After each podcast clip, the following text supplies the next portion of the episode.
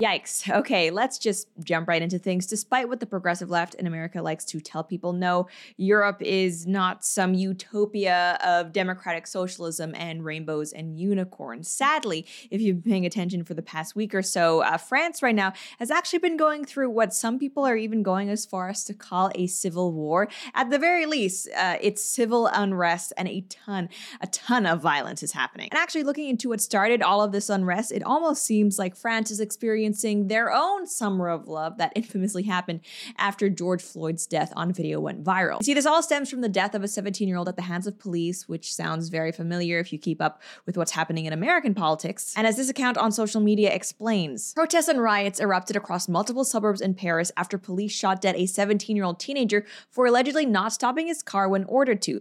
Nael M, who was of Algerian heritage, was driving a rental car early on Tuesday when he was ordered to stop by traffic police. Police initially said the teen drove his car straight at them. However, a video posted on social media showed two officers trying to stop the vehicle, with one pointing his weapon at the youth through the car window before firing at close range as the youth attempted to drive off. Somebody in the video can also be heard saying, You're going to be shot in the head before the officer opened fire. And for context, for those of you who haven't seen it yet, here is the video in question. I will I will say viewer discretion is advised just because obviously the context of what we're seeing is pretty grim. Someone is losing their life, but uh, don't worry if you're not a fan of anything gory. There's nothing like that on the video.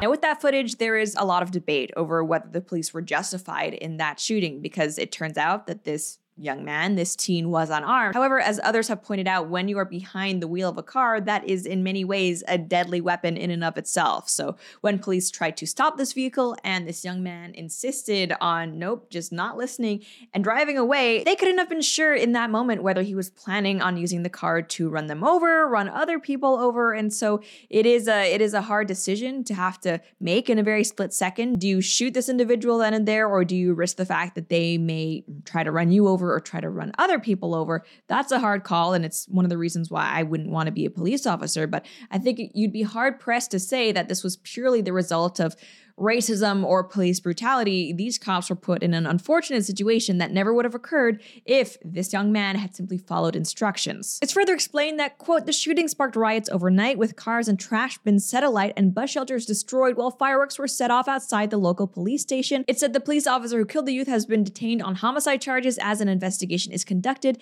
Yassine Bouzrou, a lawyer for the family of Nael M, said that police had killed him in cold blood and their actions were not a form of legitimate defense. The boy's devastated mother said, They took my baby away from me. And it's also noted there were 13 fatal shootings during traffic stops last year and three in 2021, with the vast majority of those being shot of Black or Arab descent, multiple sources confirm. And as the terms riot or protest cover really all manner of sin nowadays, here is some footage of exactly what has been happening in France so we can all understand the gravity of the situation. Because, I mean, France seems like one of those countries where someone even whispers. There's a mention of raising the retirement age, and everyone is out on the the streets protesting. Yeah, what's happening now is not like that. Uh, these protests are substantially more fiery, for lack of a better term.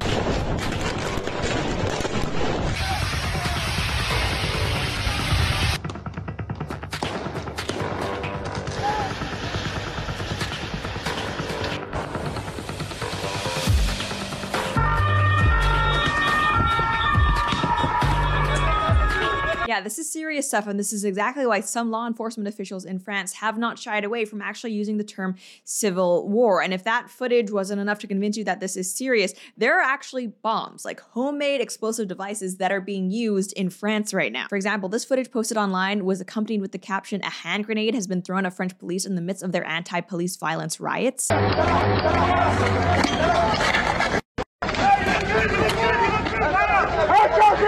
So, yeah, I don't think people are being hyperbolic when they say France literally right now looks like a war zone. And yes, even though a lot of mainstream media outlets are framing all of these riots as simply being about police violence and pushing back against that, a lot of other people are saying, hang on a second, it seems like there might actually be a racial slash immigration component to all of this unrest. CS reports have noted the teenager who was shot by police was of Algerian descent, and looking at some of the footage of different protests or riots, it does seem like most of, if not all of the people who are engaged in violent rioting are similarly of, let's just say, non European heritage.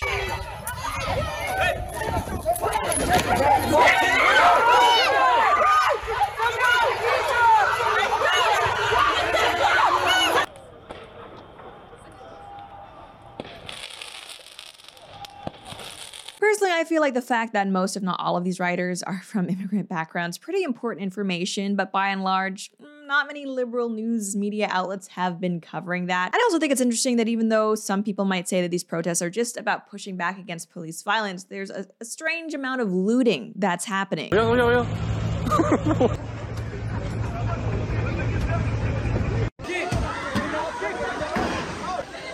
What exactly does protesting against alleged police brutality have to do with uh, looting? Well, that's a question that some of us have been asking since America's own BLM protest, but I guess the, the mystery continues to evade us. If you ask me, what we are currently seeing in France is the result of cultural unrest that has been breeding for years and years, that is the result of an open borders policy. For a while now, France has been one of the many European countries that has welcomed new Europeans under the guise of openness and tolerance. And even though a lot of people out there have previously assumed that once these migrants would come into Europe, they would simply assimilate and then be like any other French Frenchman, clearly that is actually not what's happened. Because you see, not only are recent arrivals new migrants into Europe posing a security risk, as we saw most recently during the horrific incident in the French Alps, where a 31 year old Syrian refugee was going around stabbing children. But here we are even seeing that second generation, third generation immigrants are still not actually assimilated to the majority culture, and instead they are growing up in these enclaves, these ghettos, where they feel absolutely no allegiance to France as a country, the French people, or certainly not the French government, which is now resulting in the current lawlessness. And obviously, it's tragic to see that a country which was once as great as France has fallen so far. But before you start feeling a little too sympathetic